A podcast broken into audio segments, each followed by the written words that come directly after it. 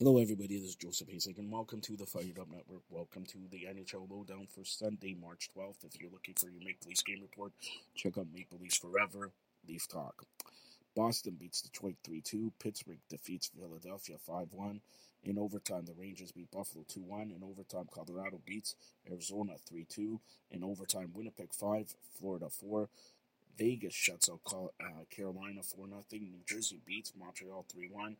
Tampa defeats Chicago 3 1, St. Louis 5, Columbus 2, Washington 5, Islanders 1.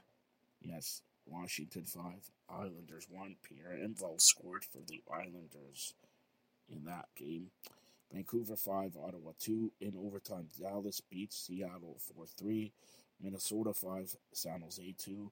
And in a shootout, Nashville beat the Kings 2 to 1.